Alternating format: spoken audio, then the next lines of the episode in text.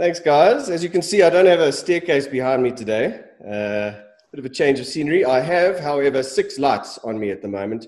So there's probably a little halo. But anyway, can you hear me, guys? Okay, great. Thank you. Right. So before we start, can I ask you to please turn to Habakkuk? Um, we're going to go from chapter one. And uh, we are, this is our last installment of the Habakkuk series. Um, and I have been really excited. I've been mulling on this for a few weeks, really excited to, to talk about the topic that I'm talking on. But I thought I'd open with my new little toy here. This is an action camera. And uh, I have been waiting for five months for this camera to arrive. It was meant to arrive before John and I went to the Netherlands, which didn't happen because of lockdown. And so I've been tracking this thing on a daily basis for the last five months, literally since the beginning of Feb and I have been waiting. And um, as much as I've been tracking every day, literally part of my morning routine is to log on to the tracking website and to track this thing. As much as I have been tracking this little camera um, that makes my heart so happy, um, it, it has done nothing to speed it up or slow it down as much as I have been following and tracking. So that's sort of my attempt at trying to control, you know, the wait. Um, but anyway, all of a sudden it arrived. I got an SMS uh, while I was in Dis-Chem the other day, and it arrived, and I was very happy. So, but that's you'll see why that fits in now. Um, basically, our topic for this morning is waiting well, uh, and we're going to see with two verses from Habakkuk, uh, and then I'll just unpack further. First is from Habakkuk 1, and it's verses 2 to 3. It says, How long, Lord, must I call for help, but you do not listen? Or cry out to you violence, but you do not save? Why do you make me look at injustice? Why do you tolerate wrongdoing? Destruction and violence are before me. There is strife and conflict abounds. Could you now turn to Habakkuk 2? I know it's not a very big turn. Turn the page. Um, and uh, verse 1 it says, I will stand at my watch and station myself on the ramparts. I will look to see what he will say to me and what answer I am to give to this complaint. Quite bold words from Habakkuk, and I know we've, we've unpacked those over the last few weeks. I am generally very good at waiting. Uh, I, I, consider myself a patient man. Uh, I am a teacher by trade and principal now, um, so I've learned to wait and be patient with not only learners but with staff as well. Um, but since turning 40, there's been a radical shift in the way I conduct my life. And uh, I've surprised my wife quite a bit. She has often thought I have some sort of terminal illness uh, because I am very quick to make decisions at the moment based on the value of making memories and prioritizing my family. Um, the other day, I, was, I, I realized that the barbers were open. I drove into the car park and saw that the, the guys were operational. Uh, I've been needing a haircut. Um, and um, I drove in, I saw one guy just get into the barber's seat, and I thought, I actually can't wait that long. This is robbing me time with my family. And so I turned around and went out again. Um, so I couldn't even wait for one person to have their haircut um, before me. So, as I say, generally good at waiting, um, but I think I've also developed a bit of adult ADD over the last few years. So, I'm just going to open with a few general thoughts about waiting. Firstly, Habakkuk's accusation to God was his inactivity uh, or his not listening to God. Often we think that because we have to wait, that God's not listening or that he's ignoring us, and that is not so. And we'll unpack a few reasons why I think, and certainly why the Bible says sometimes God makes us wait. The scriptures are also full of waiting. Uh, we look at the Israelites going around the desert, uh, waiting for the promised land. We look at the entire Old Testament looking towards the coming Messiah. We currently are in a state as believers of waiting for our, our Messiah to return and for the kingdom to come. But waiting isn't a natural thing for us. Uh, it really is, and even more so now, countercultural. The most used elevator button, can you guess what that is? It's the closed door button because we, we, we cannot wait for the door to close. We get into the elevator and people just smash that thing. You'll see, it's the most worn button in the elevator. Um, and recently, we, Kerry and I have had a conversation with our kids as well, just about the whole Netflix phenomenon, watching series and things like that. Do you remember, well, I hope some of you remember, waiting for a week for the next episode to happen? I mean, that's like unheard of now. We can binge watch. So, waiting for a week for the next episode to happen. And also, Kerry and I have been exploring YouTube a bit and sort of uploading videos and things like that. YouTube also, the suggestion is um, that your videos, in order to get the, the most views, should be between 5 and 12 minutes long. And that really speaks to, as well, sort of the, the, the tendency not to want to wait uh, for information or for things to, to come your way. So it is really a countercultural thing, waiting. So, why does God sometimes make us wait, or why does He let us wait? Uh, let's not be that uh, active in my, in my speech. But the first is I, I would say um, that waiting is actually an act of submission to God uh, and trusting that He has things under control. We can't get into God's mind. Uh, we are not God. And in fact, in, in Isaiah 55, verse 8, it says, His thoughts are not our thoughts, and His ways are not our ways. And so I'm going to be bold here and say that our God actually can be a bit unpredictable in the way He outworks things in our lives uh, and in the world because we can't sometimes see the avenue that he's going to take or the way he's going to do it. He sees the big picture, and for me, I'm incredibly thankful for that. Um, in 2018, I, I went through a, a, season for the entire year, really, where I was walking around the school that I'd, I planted, I built, um, and I was working for another group of schools. And I really, I often described it as, as, and it sounds like I was ungrateful, but I wasn't. I just felt that I was walking through sort of a graveyard, really. That that the place was was almost dead to me, and I had seen signs that maybe uh, my job was slightly at risk at the time, and so it was getting real, really. And and there was a tendency for for panic to set in and anxiety. And God gave me, and I mentioned it earlier to you guys. God gave me one image uh, throughout that time of waiting, um, and that was, and um, just please bear with me, but Pirates of the Caribbean, if you've seen that movie, the, the movie opens with Jack Sparrow holding onto a mast, and the wind is in his hair, and there's this triumphant, glorious music, and he's, it looks like he's having the time of his life. He's, he's obviously sailing across the, the seas, and then the camera pans out, and you realize that actually all he's holding on to is the very top of the mast, and the rest of the ship is underwater. Um, and the movie sort of starts with him perfectly timing, um, stepping onto the, the, the boardwalk um, as the ship has just gone down. And so that's the image, funnily enough, that God gave me throughout that year. And so I did have this one thing to hold on to that God was in control and that my hope was in Him. Um, that was hugely important because I think, and I'll go into this later, I could have gone down a few avenues uh, out of desperation at the time as well. Martin Luther said, Faith is a living, daring confidence in God's grace, so sure and certain that the believer would stake his or her life on it. And for us, that's actually what we're doing. We're staking our lives, our eternal lives, on what we believe in that Jesus died and rose for our sins, and that in doing so, we would be part of the kingdom of God for eternity. Romans 8, verse 28 uh, speaks about knowing that in all things God works for the good of those who love Him. And I know John touched on this a few weeks ago as well, that that doesn't necessarily mean always for our personal good, but for all of those who love Him, uh, those around us as well. And so God's will is always to see men restored into right relationship with Him. And so waiting sometimes means that God is actually just bringing the right outcome uh, out of a situation. He is patient um, because that's one of the attributes of love. And so he is patient and he waits for the best outcome for all of those who love him, including you. Habakkuk 2, verse 4, speaks about the righteous or the just living by faith. And it's actually quoted again in Romans by Paul, which is quite a little honor for Habakkuk as well. But that's not just a statement, the righteous will live by, by faith. That's, for me, that's not a statement. That's actually a bit of a challenge. Um, and so we can live that out, uh, that, that we need to practice that every day. God also might be waiting for your heart to be right. Um, and so, again, how amazing is it that God can be waiting for you uh, to, to step forward into what He has for you? So, that's something to hold on to as well.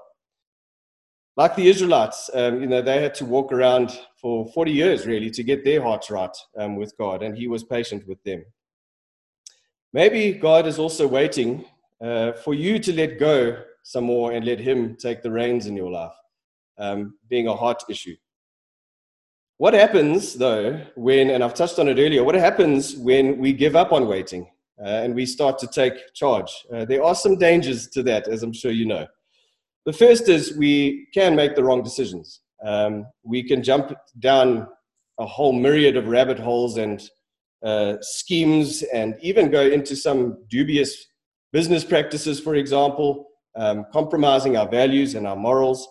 And so that can be an issue as well. We can also open ourselves up to um, the counsel or opinion of others uh, where that might not be entirely helpful, uh, as well as their experience of things, um, which doesn't necessarily mean it's our experience of things.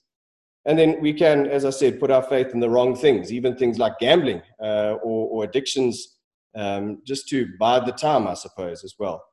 The last really warning uh, about not being willing to wait is that it distance, distances us from God. Uh, and it also puts us on a path that is off of His will for our lives. And so we're actually stepping out of the blessing of being in God's will. For me, the most scary time of my life, and I mean this, guys, the most scary time of my life has been when I haven't when I haven't let God take the reins and I've tried to do things myself. Often then uh, it would result in calamity, and I would have to I'd have to go back to God and say, "Listen, I'm sorry. Um, please take the reins again." And there is huge comfort in knowing that what we are going through, even now during this lockdown lockdown time, where Maybe your job is uncertain and you're waiting to hear about that. Maybe you're waiting for your salary to come in in a few months' time because you've been furloughed or, or whatever the case is. Waiting well uh, and knowing that God has everything uh, according to his plan and purpose for you. And in fact, the waiting is part of his plan and purpose for you. How to wait. Okay. Uh, waiting is a verb, uh, it's an action, and scripture really speaks to this. And so, how do we wait? Firstly, uh, and the most powerful thing I think we can do while we wait is to pray. Um, obviously, uh, the Bible speaks about this as well, saying, Do not be anxious. In Philippians says, Do not be anxious about anything, but in every situation, by prayer and petition, with thanksgiving, present your requests to God. And so, prayer is a huge tool, not only in giving everything to God, um, but also in bringing His will uh, and just the, the, mindset that happens um, in bringing God's will into your, into your mind and into your life. The second thing is that we can do while we wait is to train. Um, and I'll go into the ramparts just now with Habakkuk talking about waiting on the ramparts, but to train our, our spirits, um, even to train our bodies, I suppose, as well, um, to be proactive while you wait. Um, Kerry said, I'm going for surgery in, in two weeks' time on my eye, um, as most of you know. And I just said, you know, the, the 48 hours after the surgery, I'm, I'm going to I'm going to be forced to have my eyes closed, um, and so I'm going to be, you know, for all intents and purposes, blind. Um, and I said, what am I going to do? You know, like I, I really, I, as I said, I've got adult ADHD, I think, or ADD, and, and I, I can't lie still for long. Um, and so Kerry said, what about just listening to podcasts, you know, listening to some really good um, Bible teachings, going through a, a, a, book in the Bible or whatever the case is. And that really spoke to me that as much as my body will be down in the physical I am uh, sort of constrained, that in the spiritual I will be growing and using the time constructively. And God trusts us with that as well, to be wise with our time. The third thing we can do is to be still, to listen and to be aware. I think for me, what came to my mind when, when I thought of that was just waiting for the next orders from God. Um, what's the next step? Being open to God, being in conversation and praying without ceasing, I think is huge as well. Casting, and I think that this is also an action, this is a verb, casting your anxieties onto Him. Uh, as I mentioned in the verse I read earlier, that that is sometimes really, really difficult to be able to cast your anxiety onto God. Um, and that, that can take a bit of mental, um, mental effort as well. John mentioned um, last week a bit about Habakkuk and where he was waiting. Uh, he said he was going to station himself the, on the ramparts. And for me, that's a huge deal. Um, the ramparts, uh, as, as he mentioned, are, were the place around a fortress or around a castle where those little jagged spaces where you could shoot arrows through, where that whole, um, that whole thing happened. And so it was a place of, uh, firstly, a place of overview. It was a place where you could stand and wait and look to the horizon for your enemy or for the next thing, whether it's a person coming, you know, waving a white flag, for example, or what's coming next. It's a place where you can oversee and look out and wait. Um, secondly, it's a place of defense. It's a safe place. Um, it's behind the fortress walls. And so that's also, I think, speaks to, to God's defense of us while we wait, that we need to trust that as well. It's also a place of offense. As I said, it's got little gaps in between uh, the walls. And so you, there is a place where, where you can throw out offense, arrows, or whatever the case is as well. Um, and just something to bear in mind there um, when waiting. It's, it's not, a, it's not a, a place of inactivity or a place where we hide ourselves, our heads in the sand and we're, we're ignorant or we're oblivious or we don't want to know what's going on. Um, it's, it's quite literally a place where we are actively partnering with God in waiting. Um, we are standing as his watchmen, waiting for the next step. Lastly, waiting is actually a state of worship. Habakkuk 3 18 to 19 says, Yet will I rejoice in the Lord. Hope comes from the Lord. And so, obviously, this is something that changes our mindset as well. That worship, remember, opens us up to conversation with God, but also God works even in the things that are unsaid in a state of worship. God works in our spirits, He works in our minds, and He changes our mindset for the better. And so our view on the whole waiting process can change just by worshiping God and again, giving things to Him. That was a lot of information, a lot of small punches. But as I close, um, I just want to ask are you guys calling out for something from God today? You know, Habakkuk's um, book or his his prophetic book wasn't the usual prophecy. It wasn't, it wasn't, you know, the prophet standing on a hill speaking out to the people um, and shouting out under a tree or whatever the case was. This was a conversation, and it's known as a lament to God. It was a discussion between Habakkuk and God, but we can learn about ourselves and we can learn about our God nonetheless. And for me, that's the prophetic side of things. And so, are you calling out to God for something today?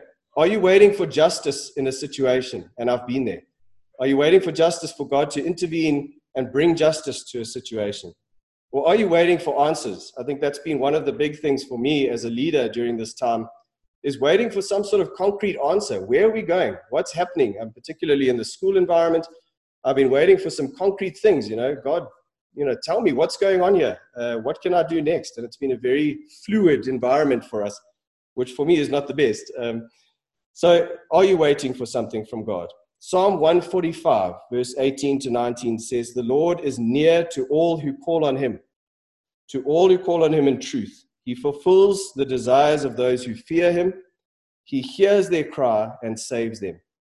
Psalm 34, verse 17 to 18. And if you're waiting for something from God, Psalm 34, the whole chapter, is actually an amazing chapter to read. It says, The righteous cry out, and the Lord hears them. He delivers them from all their troubles. The Lord is close to the brokenhearted and saves those who are crushed in spirit. Is your God the God you say he is? Is your faith and what you believe in actually, when it comes down, you know, to the rubber hitting the road, is that what you believe? Um, and so that I can just encourage you there. Please read through Psalm 34 if you're in a state of waiting um, for God for answers.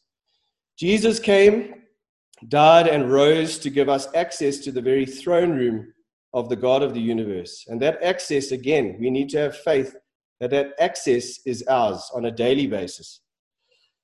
We're going to go into a time of worship um, soon. And so I just want to leave you with, with two things. Maybe during, as we go into worship, it might be a good time just to reflect on God's kingdom coming on earth and therefore into your life personally. What does that look like?